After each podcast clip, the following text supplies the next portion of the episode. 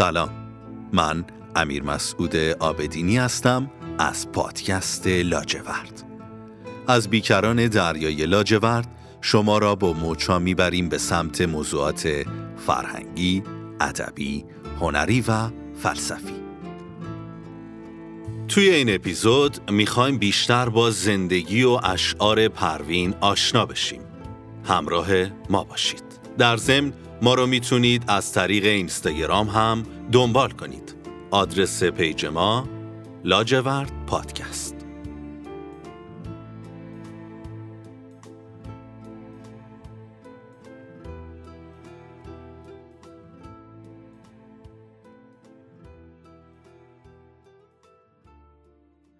رخشنده اعتصامی معروف به پروین اعتصامی در 25 اسفند 1285 خورشیدی برابر با 17 مارس 1907 میلادی در شهر تبریز به دنیا آمد. پدرش یوسف اعتصامی آشتیانی ملقب به اعتصام الملک از رجال نامی و نویسندگان و مترجمان مشهور اواخر دوره قاجار بود و در آن زمان ماهنامه ادبی بهار را منتشر می‌کرد. مادرش اختر فتوهی فرزند میرزا عبدالحسین ملقب به مقدم العداله و متخلص به شوری از واپسین شاعران دوره قاجار، اهل تبریز و آذربایجانی بود. پروین تنها دختر خانواده بود و چهار برادر داشت. در سال 1291 در حالی که کودکی بیش نبود با خانواده به تهران آمد.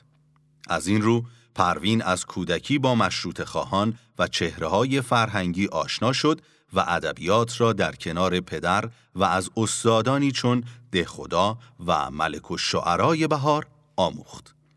در دوران کودکی زبانهای فارسی و عربی را زیر نظر معلمان خصوصی در منزل آموخت.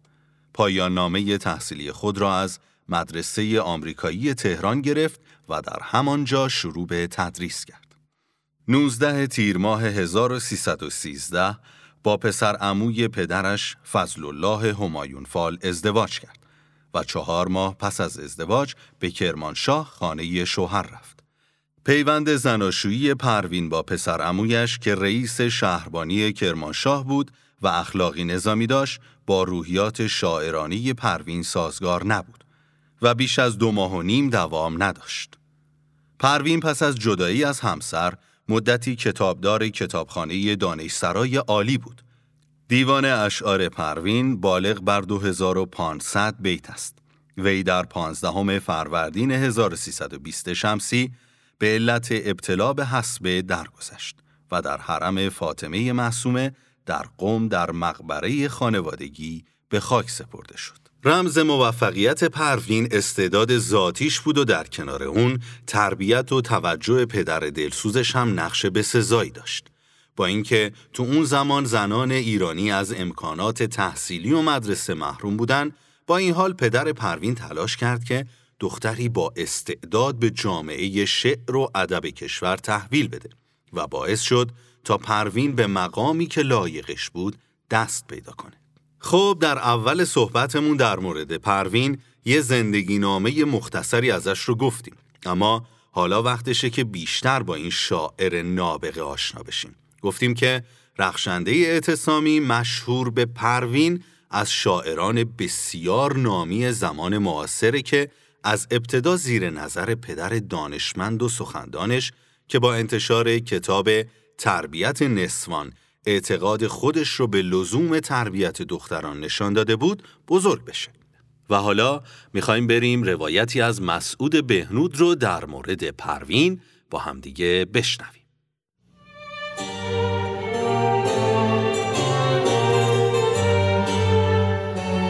یکی از چهره های تاریخ ادبیات ایران که بر سرش یک نوعی سوء تفاهم احیانا میشه گفت وجود داره پروین اتسامی است پروین دختر ملک به آدم خیلی باسواد و از رجل دوره قاجار که در این حال خودش یکی از مهمترین و شاید بشه گفت اولین نشریات جدی ادبی ایران رو داشت اتسام دوله و دوره نشریه‌ای که او در میورد به اسم نوبهار. هنوز جز معتبرترین مدارک قدیمه است و نسخه های اصلیش خیلی گرون هست برای خرید فروش. پروین دختر او بود.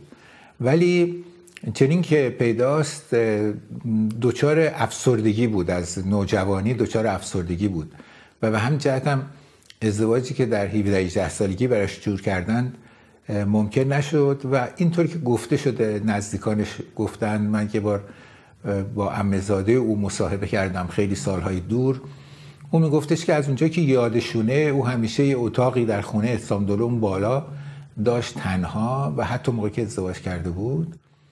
و اونجا چند تا کفتر رو که توی بالکنی بود خیلی بهشون نوازش کرد و معمولا نشسته بود اونجا سکوت کامل و چیز می نوشت بعد از اینکه شعرهای پروین منتشر شد که همه شعرهای محکمی بود ولی شعرهایی بود بر اساس سبک متقدم. یعنی انگار نه انگار که مثلا ایرج میرزایی آمده است یا یه چهرهای اصلی که حرکت های جدید در شعر به وجود آورده بودن اصلا انگار نه انگار با اینها آشنا شده بود. همونطور گفته بود که انگار قرن ششم هست و با همون زبانی که شعرهای اون موقع. از محتسب حرف می‌زد و از کسی که اومده مردم رو اذیت کرده قاضی شهر از این حرفا یعنی تصویری که اصولا از جامعه میده در بیشتر غزلهای خودش تصویر روز نیست. و در نتیجه می‌شد که بعضی ها شروع کنن این توهم رو ایجاد کردن که یک نسخه خطی از قدیم از قرنهای پیش وجود داشته تو کتابخونه اتسام دوله بوده. این دختر گیر ورده هر روز از روی اینا کپی می‌کنه و بنابراین مال اوست قدرش رو خیلی نمی‌دونستن در روزگار خودش. پچ پچ زیاد داجبش بود. او هم در این فاصله اجازه گرفته بود که بره در دانشسرای عالی به عنوان کتابدار استخدام بشه. این هم یه وسیله بوده برای اینکه بیاد بیرون از خونه.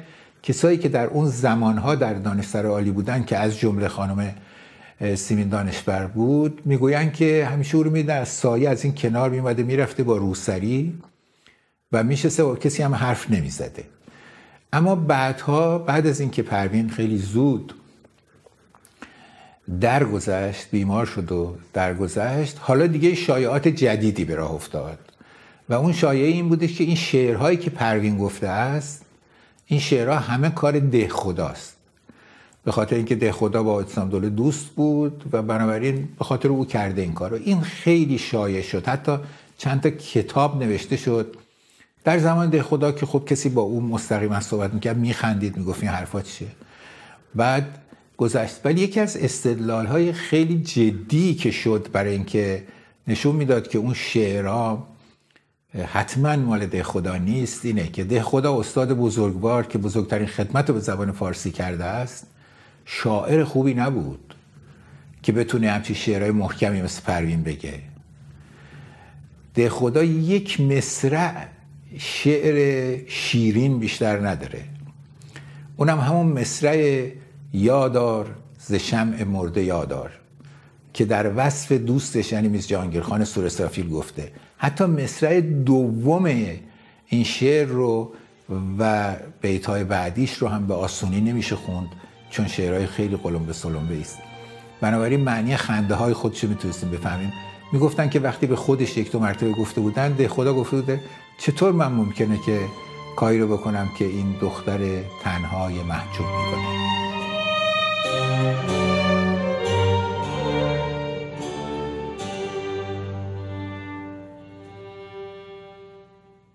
بچه که بود با پدرش به تهران اومد. و ادبیات فارسی و ادبیات عرب رو از پدرش یاد گرفت و از اساتیدی که تو خونه پدرش رفت و آمد داشتن بهره زیادی برد. پروین با هوش سرشار و استعداد خارق‌العاده خودش باعث حیرت این اساتید می‌شد.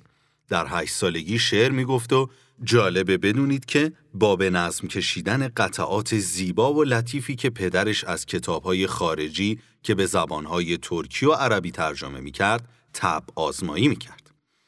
پروین تو تیر ماه سال 1303 تو مدرسه دخترانه آمریکایی که به سرپرستی خانم شولر در ایران اداره می‌شد با موفقیت تحصیلات خودش رو تموم کرد و در جشن فارغ و تحصیلی خطابه ای با عنوان زن و تاریخ ایراد کرد. پروین در این خطابه از ظلم مرد به شریک زندگی خودش که سهیم غم و شادی اونه حرف زد. خانم شولر رئیس مدرسه آمریکایی دختران خاطرات خودش را از تحصیل پروین توی مدرسه این چنین یاد می‌کنه. پروین اگرچه در همان اوایل تحصیل توی مدرسه آمریکایی معلومات زیادی داشت اما تواضع ذاتیش به حدی بود که به یاد گرفتن موضوع تازه‌ای که در دسترس خودش پیدا می‌کرد علاقه زیادی نشون می‌داد. خانم سرور محکامه از دوستان نزدیک پروین که بیشتر از دوازده سال با هم مراوده و مکاتبه داشتن پروین رو پاک‌طینت، پاک عقیده، پاک دامن، خوشرفتار در مقام دوستی، متواضع و در طریق حقیقت و محبت پایدار توصیف می‌کنه و میگه که پروین در تمام سفرهایی که با پدرش در داخل و خارج ایران همراه بود به سیر و سیاحت و گسترش دید و کسب تجربه سپری می‌کرد. پروین به عنوان یه شاعر آزاده پیشنهاد ورود به دربار رو با بلند نظری قبول نکرد و مدال وزارت معارف ایران رو هم رد کرد. همونطور که قبلا هم گفتیم پروین با یه افسر شهربانی ازدواج کرد.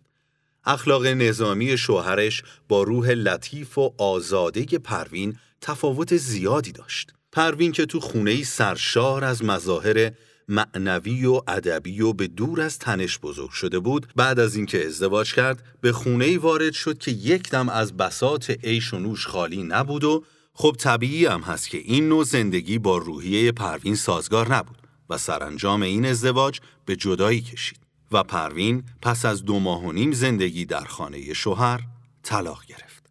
با همه این تلخی ها با خونسردی و متانت شگفتآوری تحمل کرد و تا پایان عمر از اون سخنی به زبون نیاورد.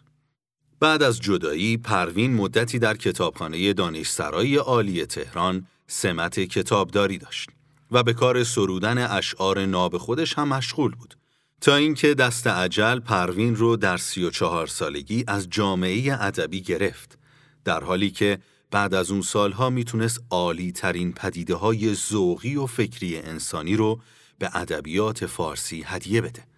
به هر حال در شب 16 فروردین سال 1320 از دنیا رفت. بعد از مرگ پروین در تهران و سایر شهرها ادیبان و شعرا از زن و مرد اشعار و مقالاتی در جراید منتشر کردند و مجالس یادبودی برای پروین برپا کردند. از ویژگی های سخن پروین اگر بخوایم بگیم باید به این نکته اشاره کنیم که پروین در قصایدش پیرو سبک متقدمین به ویژه ناصر خسرو بود و اشعارش بیشتر شامل مزامین اخلاقی و عرفانی بود. پروین موضوعات حکمتی و اخلاقی رو چنان به زبان ساده و شیوایی بیان می کرد که خواننده از هر طبقه تحت تأثیر قرار می گرفت. پروین در قدرت کلام و چیره دستی به صنایع ادبی و آداب سخنرانی هم همتراز بزرگان زمان خودش بود. در این بین به مناظره توجه خیلی زیادی داشت و این شیوه رو که از شاعران شمال و غرب ایران بود احیا کرد. پروین تحت تأثیر سعدی و حافظ بود و اشعاری ترکیبی از دو سبک خراسانی و عراقی می سرود.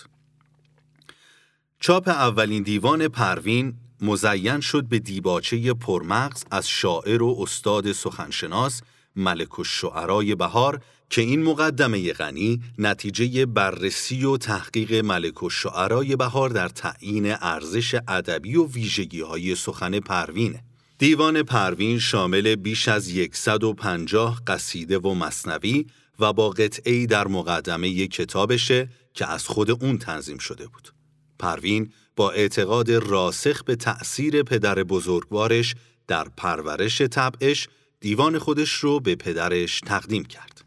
جالبه بدونید که قریحه سرشار و استعداد خارق العاده پروین در شعر همیشه موجب حیرت ادیبان و دانشمندانی بود که با پدرش سر و کار داشتند. به همین جهت بعضی از اینها گمان می‌کردند که اشعار مال خود پروین نیست. پروین اعتصامی بیشک بزرگترین شاعر زن ایرانه که در طول تاریخ ادبیات فارسی ظهور کرده. اشعار پروین پیش از اون که به صورت دیوان منتشر بشه در جلد دوم مجله بهار که به قلم پدر مرحومش یوسف اعتصام الملک انتشار پیدا کرده بود چاپ می شد. دیوان اشعار پروین اعتصامی شامل 6500 بیت از قصیده و مصنوی و قطعه میشه که تا الان چندین بار به چاپ رسیده. عمر پروین بسیار کوتاه بود و کمتر زنی مثل پروین از بین شاعران شانس و اقبالی مثل اون داشته که در این دوران کوتاه به چنان شهرتی فراگیر دست پیدا کنه. پنجاه سال و اندیه که از درگذشت این شاعر میگذره و همه هنوز اشعار پروین رو می‌خونن و پروین رو ستایش می‌کنن و بسیاری از ابیات اون رو به صورت ضرب المثل خاص و عام به زبون میارن. شعر پروین شیوا و ساده و دلنشینه با مضمونهایی متنوع. پروین مثل باغی پر از گله که روح رو نوازش می‌کنه. اخلاق و همه تعابیر و مفاهیم زیبا و عادلانه پروین مثل یک ستاره درخشان بر دیوان پروین می درخشه چنانکه استاد بهار در مورد اشعار پروین نقل می‌کنه که پروین در قصاید خودش پس از بیان حکیمانه و عارفانه روح انسان رو به سوی سعی و عمل و امید حیات، اقتنام وقت، کسب مال، همت اقدام، نیکبختی و فضیلت راهنمایی می‌کنه. غلام حسین یوسفی معتقده که در تاریخ ادب فارسی پروین اعتصامی در میان زنان سخنور شاعری یگانه است و پایگاه پروین در شعر از بسیاری از مردان شاعر هم بالاتره. اشعاری که در چهارده تا شانزده سالگی پروین از اون منتشر شده و برخی از اونها از بهترین آثار پروینه. پروین با توجه به عمر کوتاه سی و چند سالش آنقدر اعجاب انگیزه که برخی از معاصران رو در انتساب این اشعار دچار تردید کرده و در اینجا جا داره بگیم که پروین دارای یک نبوغ بینظیره. شخصیت بخشی به اشیا و تسلط پروین بر موضوعات اخلاقی و حکمی از ویژگی های برجسته و عمده که بعدها دستمایه شاعر برای خلق مناظره های جاندار و بینظیری شده که اشعار پروین رو با شاعران بزرگی مثل ناصر خسرو میشه مقایسه کرد. استقلال اندیشه و شیوه طرح مسائل در قالب مناظره به گونه که مناظرات پروین رو از پیشینیان متمایز کرده و سبب شده تا منتقدین و صاحب نظران اوج شعر و کمال شاعری پروین رو در مناظره هاش پیدا کنند. همونطور که گفتیم طرح مسائل اجتماعی و انتقادی بیپروای پروین به مناظره های پروین رنگ و بوی خاصی بخشیده.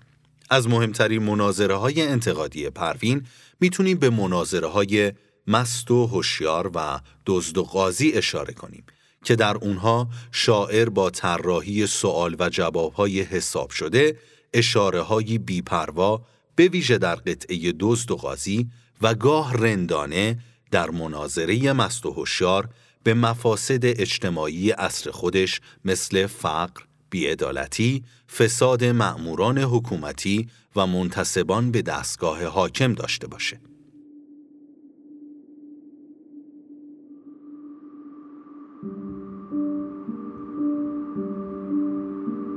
محتسب مستی به ره دید و گریبانش گرفت مست گفت ای دوست این پیراهن است افزار نیست گفت مستی زان سبب افتان و خیزان می روی. گفت جرم راه رفتن نیست ره هموار نیست. گفت می باید تو را تا خانه قاضی برم. گفت رو صبح پای قاضی نیم شب بیدار نیست. گفت نزدیک است والی را سرای آنجا شویم. گفت والی از کجا در خانه خمار نیست. گفت تا داروغه را گوییم در مسجد بخواب.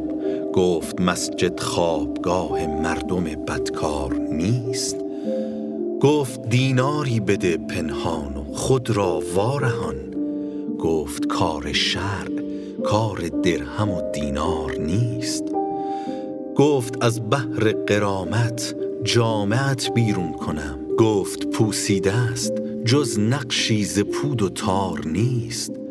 گفت آگه نیستی که سر در افتادت کلاه. گفت در سر عقل باید بی کلاهی آر نیست. گفت می بسیار خوردی زان چنین بی خود شدی. گفت ای بیهوده گو حرف کم و بسیار نیست. گفت باید حد زند هوشیار مردم مست را. گفت هوشیاری بیار. اینجا کسی هوشیار نیست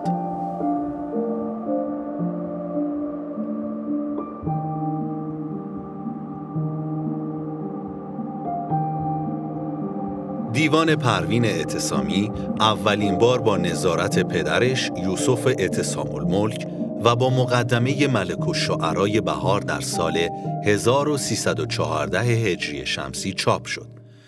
ملک و شعرا احساس خودش رو از خوندن دیوان این شاعر گرانقدر این چونین ابراز می‌کنه که ملاحظه چند صفحه از دیوان و مشاهده سبک متین و شیوه استوار و شیوایی بیان و لطافت معانی چنانم بفریفت که تنها این کتاب را پیش رو نهاده و هر مشغله که بود پس پشت افکندم و تمامت آن را خوانده لذتی موفور بردم. دیوان پروین با حدود پنج هزار بیت شامل چهل و دو قصیده و 167 مصنوی و تمثیل و قطعه میشه. اونچه که قطعات پروین رو برجسته و متمایز می‌کنه مناظره های شگفتانگیز و بدیعیه که نتیجه تأملات شاعر در پدیده های اطراف و آشنایی پروین با آثار فاخر ادبیات فارسی و بزرگانی چون مولوی، سعدی و عطاره.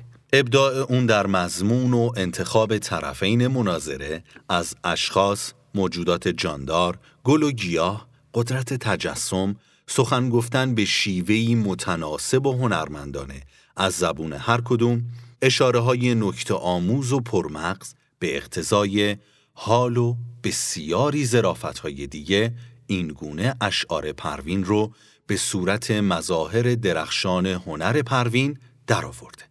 روزگار پروین مقارن با انقلاب مشروطیت سال 1324 هجری قمری و به دنبال اون انقلاب فکری جامعه و تأثیر بارز اون بر ادبیات معاصر و از جمله شعر پروین این نسل از شاعران و نویسندگان که پروین هم یکی از اونها بوده با اشعار و نوشته های مؤثر خودشون در نگهداری از انقلاب فکری مردم میکوشیدند. به همین دلیل هم توی شعرهای پروین کمتر به مزامین تغزلی برمیخوریم. به عبارت دیگه عشق در دیوان پروین به معنای واقعی اون عشقی است که شعرای بزرگ هم در برابر اون سر فرود آوردن. عشق به حقایق، معنویات و معقولات در شعر پروین عواطف بشردوستی و حمایت از مردم محروم و یتیمان و سالخوردگان و ستمدیدگان با بیانی سرشار از صمیمیت و صداقت انعکاسی چشمگیر یافته و رنگ ویژه طبع و ذوق اون رو داره. ظلم ستیزی و صراحت در بیان نابسامانی های اجتماع از ویژگی های گفتار پروین. پروین نه تنها با انسانهای ظالم ستیز می‌کنه بلکه با ظلم و بیدادگری در هر زمان و مکان می جنگه. پروین فرزند عصر دروغ و نامردمی هاست که این انتقادهای بیپروا رو از جانب زنی شاعر بر نمیتابه. پروین هم با آگاهی از این موضوع بیشتر انتقادهای کوبنده خودش رو به شیوه تمثیلی و بعضی وقتها هم تنزی رندانه بیان می‌کنه. شعر پروین اعتراضیه و به سالوس بازی ها و ریاکاری های زمانه اعتراض می‌کنه. به همین دلیله که بخش قابل توجهی از مزامین شعری دیوان پروین مناظرات اعتراض آمیز، تنزهای گزنده و اعتراض به چهره های عوام فریب، منفی و ریاکار جامعه است. مناظره مست و هوشیار یکی از این نمونه هاست. این مناظره که در قالب قطعه ده بیتی سروده شده گفتگوی مستیه که گرفتار محتسب شهر شده. محتسب قصد محکوم کردن و اثبات جرم اون رو داره. مصرهای فرد این قطعه از زبان محتسب بیان شده و پاسخهای مست هم همگی در مصرهای زوج قرار داره. در پایان مناظره پس از رد و انکار سخنان محتسب عجز وی و هوشیاری مست بر خواننده مسلم میشه. پیش از پروین مولوی در دفتر دوم مصنوی و عطار در کتاب منطق و تیر مناظره بین مست و محتسب و تقریبا با همین مضمون رو دارن. اما قراین و شواهد نشان میده که منبع اصلی پروین در این مناظره مصنوی معنویه. تکرار لفظ نیمه شب در هر دو حکایت مضمون مشترک بیت یازده حکایت مصنوی گفت مست ای محتسب بگذار و رو از برهنه کی توان بردن گرو؟ با بیت هشت قطعه پروین گفت از بحر قرامت جامعت بیرون کنم. گفت پوسیده است جز نقشی ز و پود نیست. و برخی اشارات ایهامگونه پروین به مسائل عرفانی نظیر ایهام نهفته در عبارت به ره در مصراع اول که به راه اهل طریقت یا شریعت اشاره داره این حدس رو تایید می‌کنه. پروین نه تنها در این قطعه که در بسیاری از قطعای خودش هم از دیگران اخذ مضمون کرده اما اونچه که کار پروین رو ممتاز و مشخص می‌کنه شکل تصرف در مزامین و کیفیت ارائه اونهاست که اغلب بدی و نادر و مخصوص خودشه. دیوان پروین پر از قطعات تمثیل گونه و داستانهایی از زبان اشیاء بیجان، حیوانات و انسان هاست. می‌تونیم بگیم که بعد از مولوی هیچ شاعر دیگهی به فراوانی اون تمثیل به کار نبرده. اما پروین شاعر نکات اخلاقی و تربیتیه و در تمام دیوان اون کلمه رکیک و غیر قابل نقل وجود نداره. با این همه تازگی فکر و اندیشه، اصالت شیوه های بیان و آرای پردازی های لطیفی که خاص خودشه گواه ذوق سرشار و تخیل رنگین پروینه. اگرچه قبل از پروین قطعه مست و هوشیار در ادبیات فارسی سابقه داره. اما شیوه سوال و جوابهای این مناظره و پیریزی هنرمندانه این حکایت اون رو از لحاظ ادبی بر آثار پیشینیان برتری میده. ولی دومی شعری که انتخاب کردیم به نام اشک یتیمه که شعریه که دقیقاً به احوال سیاسی و اجتماعی جامعه اشاره می‌کنه که ابتدا به اصل این شعر می‌پردازیم و سپس اون رو مورد بررسی قرار میدیم.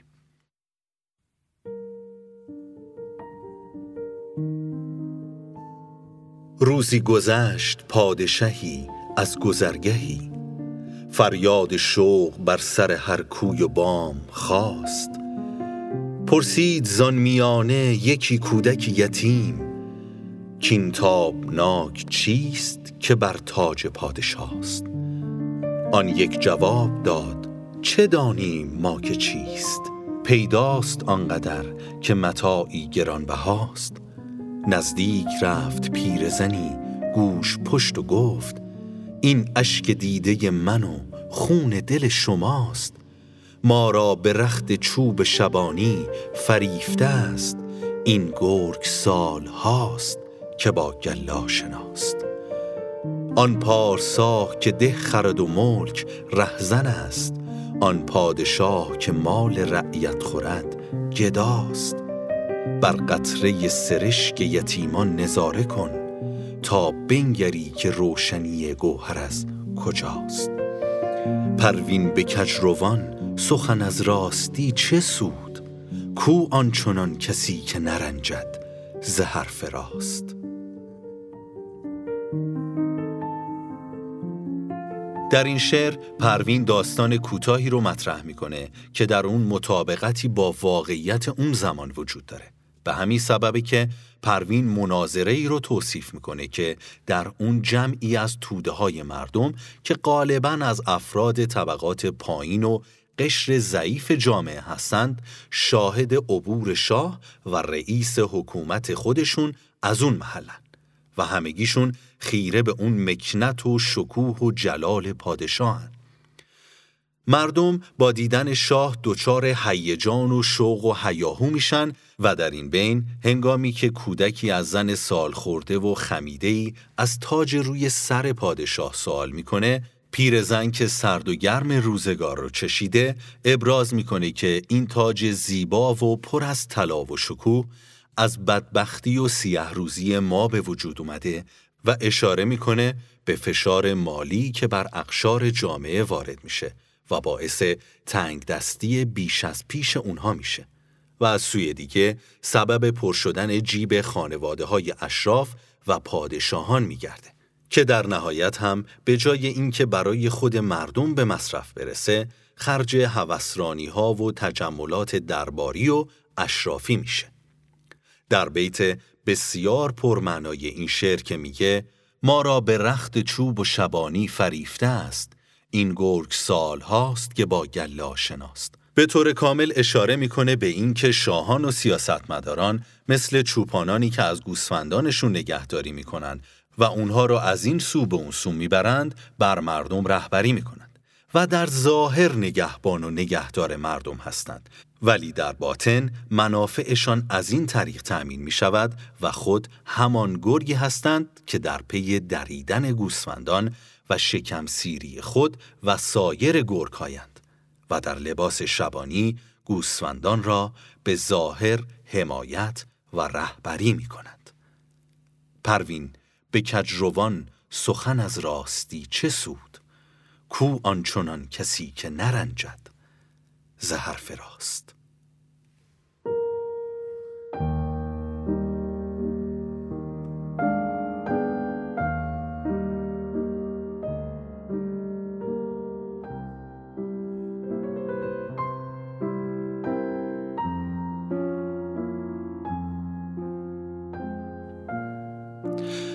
خب از این اپیزود به بعد یه آیتمی به پادکستمون اضافه شده به نام میز گپ. این قسمت هم که در مورد پروینه می‌خوایم با محمود و سید محمد حسینی صحبت کنیم و بنده.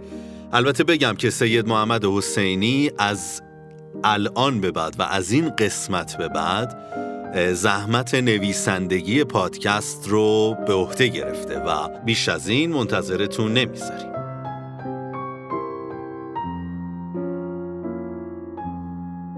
خدمتتون ارز کنم که می‌خوایم در مورد اپیزود پروین صحبت کنیم و اولا محمد با تو شروع می‌کنیم که نویسنده این کار بودی. خب قبل از هر چیز سلام عرض می‌کنم خدمت شما و حالا دوستان عزیز لا... پادکست لاجورد. ما خب دنبال موضوع بودیم برای اینکه این اپیزود رو بنویسیم و خب یک اپیزود جدیدی رو بسازیم. خب بحثایی که کردیم تقریبا می‌تونیم بگیم که گفتیم که شاخه ادبیات باشه ولی در مورد اینکه حالا چه شخصیتی رو بررسی بکنیم دنبال یک شخصی میگشتیم که به نوعی خاص باشه. فکر کنم اولم قرار بود سهراب رو بریم یعنی سهراب سپهری بزرگ ولی تصمیم بر این شد که پروین البته لو دادیم اپیزود بعدی رو. بله. خب اون چند نفری که ما انتخاب کرده بودیم بین حالا سهراب و بقیه دوستان یادت باشه اون شعر به قول معروف محتسب, محتسب. آره آره. دید و گریبانش گرفت یه لحظه تو ذهن من اومد و گفتیم خب چقدر خوبه که این سری پروین رو بنویسیم پروین یه شخصیتی هست که واقعا چه در زمان خودش و چه الانی که ما حالا داریم در موردش صحبت می‌کنیم هنوز اجازه خودش رو داره هنوز کلامش به دل میشینه و اون شیبایی گفتارش هنوز جذابه. خب تصمیم بر این شد که بیایم در مورد پروین بگیم و بنویسیم. خودت قبلا میخوندی پروین یا نه؟ یا به واسطه اینی که اومدیم تو پادکست با هم دیگه صحبت کردیم به این نتیجه رسیدی که پروین. حالا قبل از اینکه جواب بدی بریم سراغ محمود. محمود چطوری؟ خوبه امیر؟ مرسی. مرسی اول از همه سلام کنم خدمت شنوندای عزیز و شاید این اولین باری باشه که بعد چند اپیزود من دارم با شنونده مستقیم در تماس میشم و خب قبل از این زحمت عملیات با خودت بود. ارزم به حضورت که انتخاب پروین برای ما از جنبه به این دلیل بود که خب ما نگاه کردیم دیدیم پروین در بین شاعرای دیگه که ما داشتیم خانم بودن محجوب بود. یعنی نه اونجوری که باید و شاید بهش پرداخت شده بود نه من حتی مقاله های زیادی در موردش ندیدم تو مطالبی که میگشتم. و در واقع اون جوری که به فروغ پرداخته شده و روی فروغ زوم شده بود ما در مورد پروین ندیدیم. بعد تصمیم گرفتیم که پروین رو اپیزود بعدیمون قرار بدیم. این جالب اینه که من فکر می‌کنم که حالا تو هم با این نظر موافق بودی و هم محمد. شعرهای پروین به شدت تصویر داره. یعنی آدم می‌تونه باش همزاد پنداری کنه همه جا آدم رو می‌بره. نظر چیه؟ من شعرهای پروین رو دوست داشتم ولی اگه بخوام صادقانه با خودت یا با شنونده یا با حسینی محمد. صحبت کنم. اینه که حقیقتا من خودم به عنوان یه شخص شاید بتونم بگم من خودم رو در مورد پروین بی سواد می‌دونم. چون خود من اطلاعات اونجوری در مورد پروین نداشتم تا اینکه داشتیم اپیزود جمع می‌کردیم و خب مطالبی که جمع آوری شده بود و قلمی که حسینی به کار برده بود تا داشتیم میخوندیم و ضبط می‌کردیم گوشگه می‌دادم گفتم واو ما پروین کی بوده؟ چه خانواده ای داشته برام جالب بود که حتی یکی از اساتیدش ده خدا بوده. ملک و شعره بها دقیقا. و این خیلی برا من جذاب بود و اینکه چه استعدادی داشته چه میزان مطالعه داشته و خب خیلی برا من جذاب بود و منی که خودم رو در این موضوع بی سواد می‌دونستم حداقل این اپیزود برای خود من یک بار اطلاعاتی خوبی داشت. جالب اینه که 15 فروردین سالگرد پروینه. یعنی موقعی که ما داشتیم این تصمیم رو می‌گرفتیم اصلا به این فکر هم نکرده بودیم که و این اتفاق شد. آره واقعا اتفاق خیلی خوبی بود. خدا رو شکر می‌تونیم یک تشکری از این شاعره نمیگم شاعره و هی آخر نمی‌ذارم چون به نظر من فرقی نداره. اصلا انسانیت مهمه تا جنسیت و یک خانوم یک بانو می‌تونه انقدر تاثیرگذار باشه توی ادبیات یک تاریخ. چون تاریخ ایران تاریخ کمی نیست و از این دست آدم ها ما بسیار داشتیم. اما فروغ به نظر من می‌تونه ستاره درخشانی در این آسمان باشه. ببین در مورد فروغ که حرف من همیشه قبل از اینکه اپیزود شروع کنم گفتم که خب این اپیزودم مثل فروغ و خب ما رکوردش هم می‌گیریم و من مسائل تدوینش رو آماده می‌کنم. میریم برای تدوین. آقای محمود خیلی این دست لامصب هی رو این. آقا نزن این صدا میره. باید دستشو ببندیم. خب. هیجان زده شد. خیلی واقعا. بعد همینجور که رکورد می‌گرفتیم من گفتم خب بذار برم ببینم برای تدوین می‌خوام چی کار کنم. رفتم آقا زمین و آسمون رو گشتم و هیچ گزینه ای هیچ گفتگویی در مورد پروین نجستم. هیچ مصاحبه ای. مصاحبه ای نجستم. و خب می‌دونید که ما از قبل اندیشه رو داشتیم که آقا ما توی قسمت همون یه میز گپی داشته باشیم که بریم در مورد موضوعمون حرف بزنیم. و خب این شاید الان وقتش الان باشه. چون من واقعا مطلبی نجستم که بتونم به عنوان یه اضافه کنی پلاس کنی به مطالبی که گفتیم. یه استراحتی بین اپیزودمون باشه. اضافه کنم. و این میز گپ می‌تونه جالب باشه و خب یه فرصتی هم بود شاید برای من که بتونم باشه حالا ببینیم که اگر استقبال شد از طرف شنونده ها این میز گپ رو بریم. ما مطمئنا خدمت از کارشناس این داستان نیستیم غیر از شما آقای حسینی. کارشناس نیستیم و ما از نگاه عام و مردم عادی به پروین نگاه می‌کنیم و به همه مسائل. حالا توی موسیقی باشه محمود می‌تونه خیلی کمک کنه مسائل دیگه شاید من ولی علل خصوص توی پروین واقعا فکر می‌کنم که نگاه عام خیلی مهمتر از نگاه یک کارشناسه. چون اصلا شعر پروین حالا در ببخشید میونه کلومت اومدم. جواب سوال قبلی رو بخوایم بدیم اینه که خود من خب خیلی وقت بود که شعر پروین رو نخونده بودم.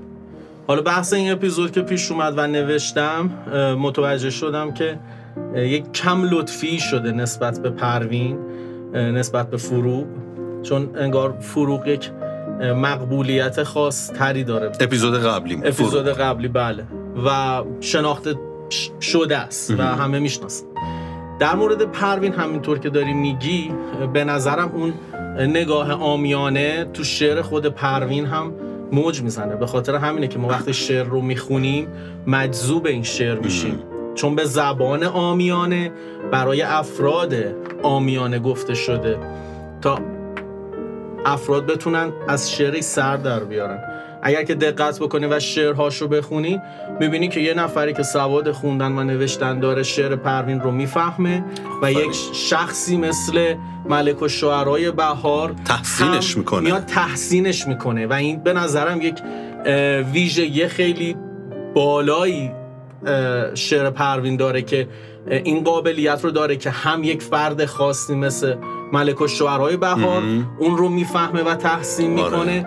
و هم اینکه یک سری عوام جامعه شعر رو می‌فهمن و ازش لذت می‌برن. که اصلا یه چیزی بگم. محمود جون می‌دونم صحبت داری پاسش میدم به تو. یه چیزی رو بگم. فکر می‌کنم هنرمندی ماندگار میشه که دغدغش مردم باشن. دغدغش افکار و زندگی اون عوام باشه مردم عادی باشه. تا بگه که آقا من می‌خوام برای یه قشر خاص فقط صحبت کنم. نه فقط شاعر هنرمندان بازیگرها هر هر, زبان هنر. دقیقا. محمود جون چیزی می‌خواستی بگی؟ ما توی این اپیزود اپیزود قبلی که داشتیم در مورد شاعرای معاصر و شعر نو علم خصوص خصوص چیز می‌کردیم حرف می‌زدیم یه چیزی برا من غم انگیزه این وسط. اینه که اون جو مرد سالاری اون زمان هاست و این که چه پروین چه فروغ هر دو به خاطر این فضای مسمومی که متاسفانه همچنان همچنان رد پایی ازش می‌بینیم و چه بسا یه سری جاها زیاد افسردگی داشتن تو دوره زندگیشون. و خب چه می‌رسیم به اونجایی که فروغ از زنانگیش حرف می‌زنه و میگه من زن بودنم خجالت نمی‌کشم و شعرهای زنانگی میگه. بچه اونجایی که خود پروین تو اپیزود شاره کردیم که خیلی از تحصیل معروف ما چیز بودن بله بله تحصیل نمی‌تونستن و, و مدرسه آمریکایی می‌رفتن اگر می‌خواستن و حتی خود پروین ازدواج ناموفقی داشت. و من حالا توی گفتگوی کوچیک یه جایی میشنیدم اشاره کرده بود که پروین حتی زمانی که ازدواج کرده بود خب با فامیلشون پسر عموی پسر عموش پدرش. ازدواج کرده بود. همیشه می‌گفتن که پروین تو یک اتاق بالای خونه اونجا همیشه برای خودش تنهاست و اونجا همیشه داره برای خودش می‌نویسه. و در واقع یه افسردگی خاصی پروین داشته. یه البته این رو قافل نشیم که پروین پدری داشته که همیشه همراهش بوده بله. و خیلی از موفقیتاش رو منتصب می‌دونه به رفتار پدرش باهاش که مثل یک ملکه باهاش رفتار می‌کرد. مثل یک انسان باهاش برخورد می‌کرده. تا همون چند دقیقه پیش هم من توی صحبتام گفتم گفتم انسانیت نه جنسیت. اول یک آدم رو بعد با این و پدرش خیلی واقعا پشتیبانش بوده. ببین تاثیرگذاره که تو. پدر توی اون زمانی که زنا میمدن خونه یعنی مردم میمدن خونه اولین چیزی که می‌گفتن ضعیفه مثلا این بوده. میومده می‌گفته که آقا اول چک و, چک و پوکین بکن بعد بشین نهار بخور الهی قربونه دست و پا لوریت هم برم. تو اون زمان پدری داشته که همراهش بوده و اساتیدی داشته که مثل ده خدا که گفتی مثل و سایر اساتید حالا مهمترینشون. ملک و شعرهای بهار کسی که شهریار رو می‌تونیم بگیم که واقعا کشف کرده. کشف کرده. ببین چقدر بزرگ بوده این مرد. نظرت چیه؟ محمود صحبتی داشتی در ادامه؟ در ادامه من اول از همه یه موضوعی که بگم گفتیم که ما دیدگاهمون به موضوع به دیدگاه یک عوام نگاه می‌کنه خب من و تو عموما در موردشه ولی خب این نکته رو می‌خوام اضافه کنم که ما مطالبی که هم شما آماده می‌کنیم بارها و بارها بررسی می‌کنیم و مقاله های معتبری رو میریم میگردیم پیدا می‌کنیم و سعی می‌کنیم مطالبی رو به مخاطبمون ارائه بدیم که خوب باشه حداقل یه کمکی به یک گوشه یه جایی کرده باشیم همیشه من پاسش میدم به تو محمد. مرسی.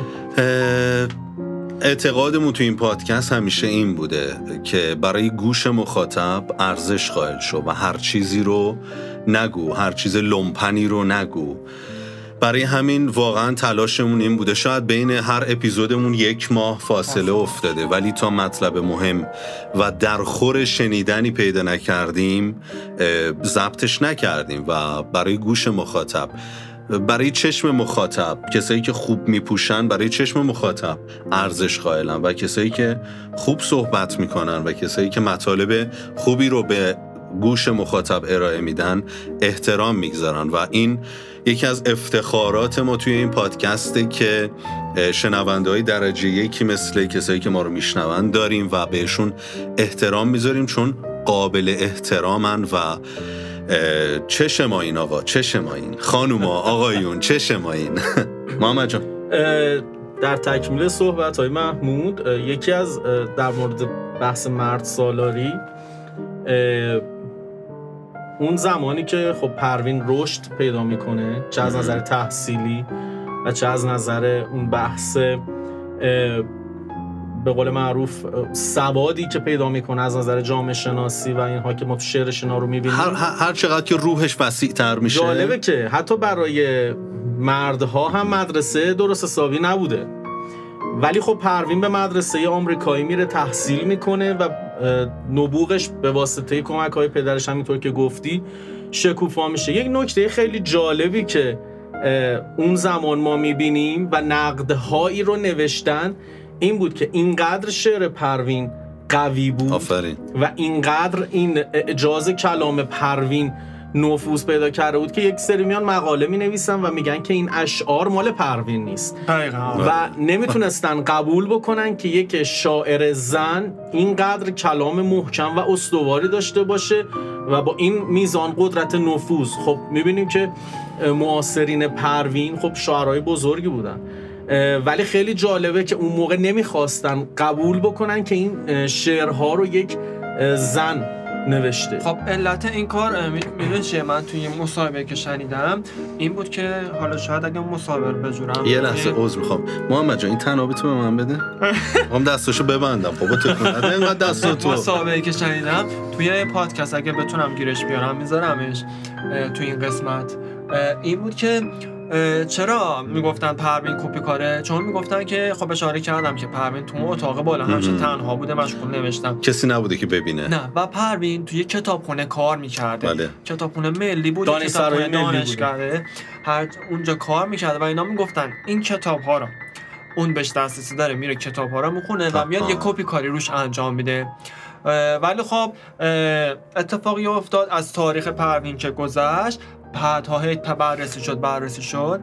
دیدن که شعری که پروین گفته حتی یک سر گردن از نشعار واقعا. بالاتر بوده دقیقا. خلافش ثابت ما تو شعر محتسب خب دو تا شاعر دیگه میان مولانا و مولانا و حالا اون شاعر دیگه به خاطر ندارم. این در مورد انگار عطار نه نمی‌دونم. آره منم حالا تو آره. ذهنم نیست. میان و عین همین شعر رو همین مناظره ای که بین یک مست و یک هوشیار بوده رو می نویسن ولی جالبه که ما می‌بینیم که پروین اینقدر زیبا این رو تصویر سازی می‌کنه که به قول محمود یه سر و گردن بالاتر می‌تونیم بگیم.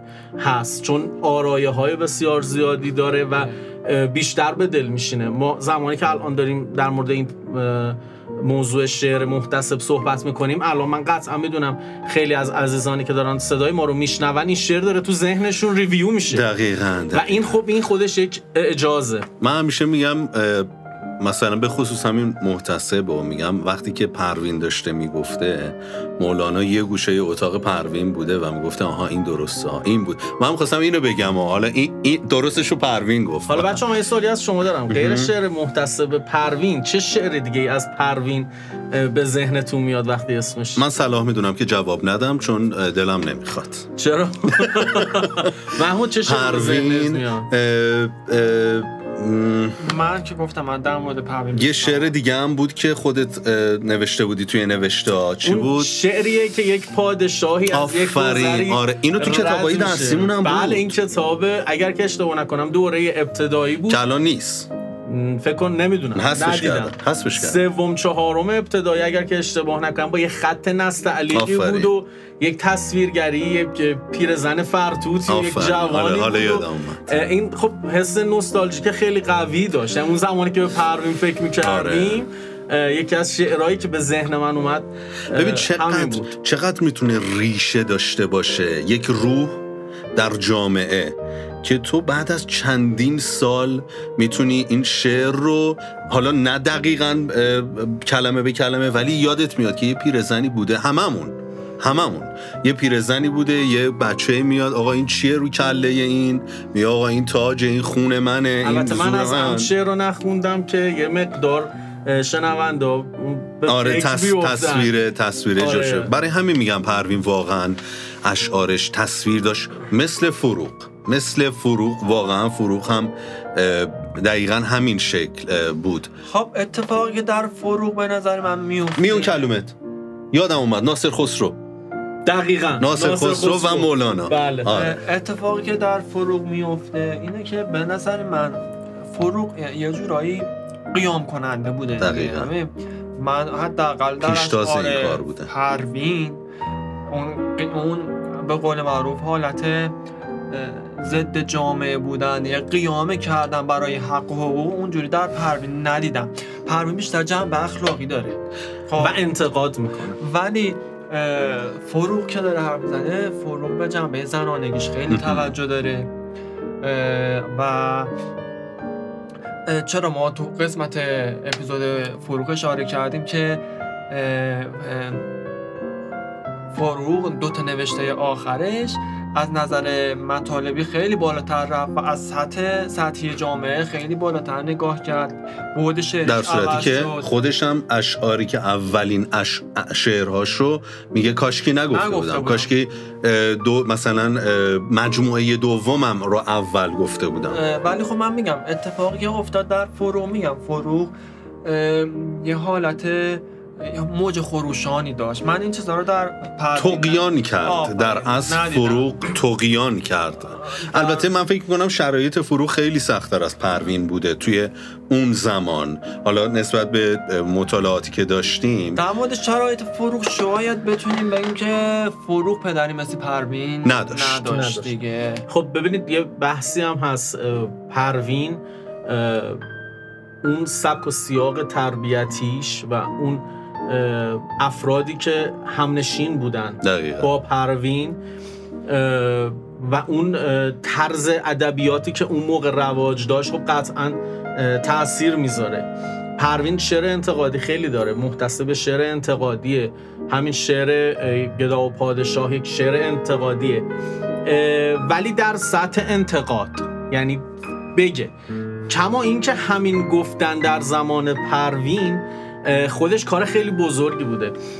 دیدید که تو مطلب هم من اوورده بودم که زمانی که جشن فارغ و تحصیلی پروین بوده. تو مدرسه آمریکایی. شا... ش- 14 سالش یا 16 سالش بله. بوده؟ به پروین میگن که یک متن سخنرانی بنویس و بیا اونجا یک خطابه ای رو بگو. که البته من بگم که سخنرانی با خطابه خیلی فرق می‌کنه. خطابه یک جماعتی رو مورد خطاب قرار میدی که هوشیار بشن. رهنمودشون می‌کنه یا وقتی من سخنرانی می‌کنم میام یه نیم ساعت یه جایی صحبت می‌کنم و خب تموم میشه. یه وقتی یه جایی میرم میگم که دوستان من مثلا هوشیار باشید نسبت به مثلا حقوق شهروندی خودتون. خب میاد یک متنی رو میگه و با موضوع زن میاد اون خطابه رو میگه. خب دقیقا. این حرکت ما اگر که بخوایم الان این حرکت رو هم بررسی بکنیم می‌بینیم که کار ساده نیست. ولی اون زمان این کار رو می‌کنه کما اینکه تعصبات اون زمان قطعا خیلی بیشتر از الان هست. ببین همین الانش هم نه مردش نه زنش نمی‌تونن همچین خطابه ای بخونند و باز هم یه سری منتقد دارن. حتی از مثلا میاید خانومی میاد در مورد حقوق بانوان صحبت می‌کنه.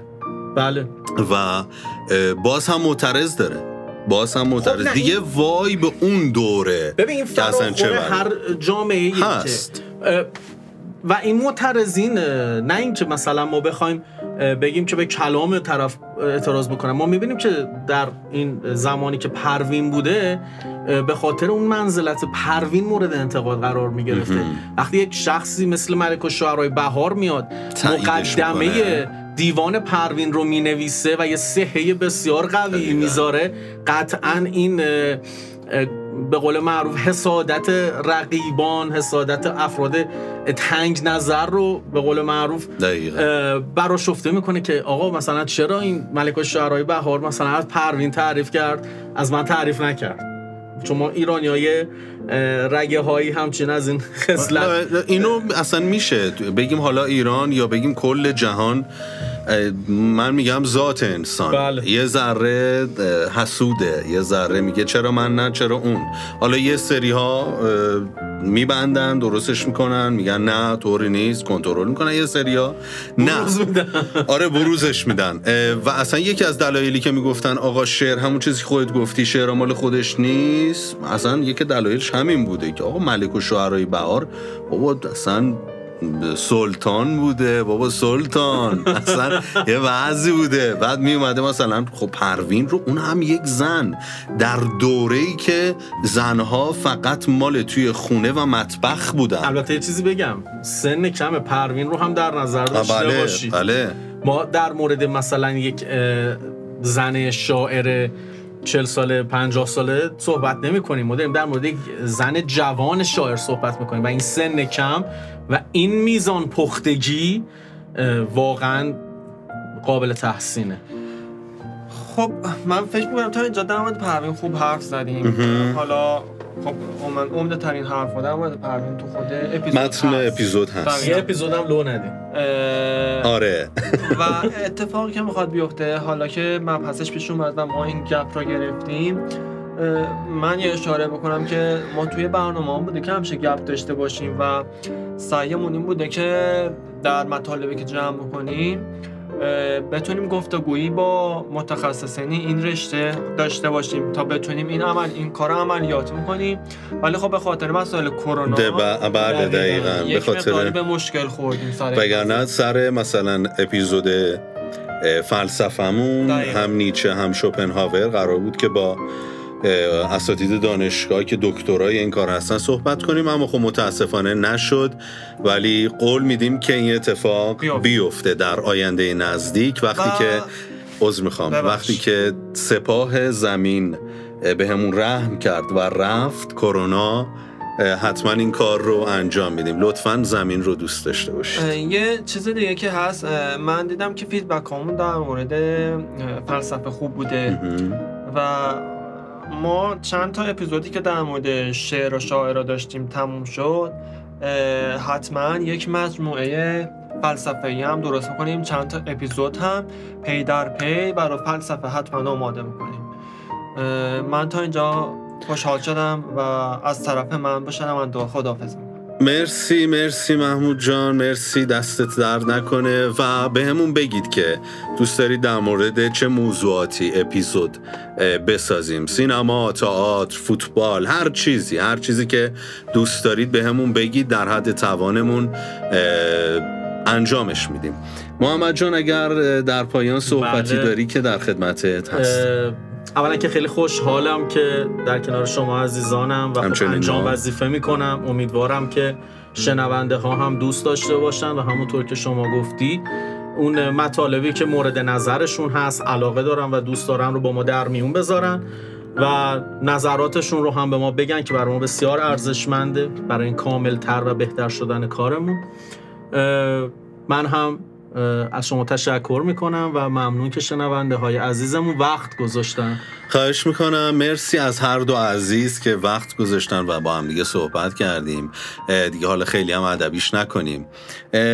ممنون از شنوندگان که وقت می‌ذارن و اپیزودهای ما رو میشنون. ما در حد توانمون من یه نکته یا بگم؟ محمود محمود یه نکته ای داره. بگه بعد تمومش می‌کنیم. داشتم می‌رفتم تو فاز بفرمایید.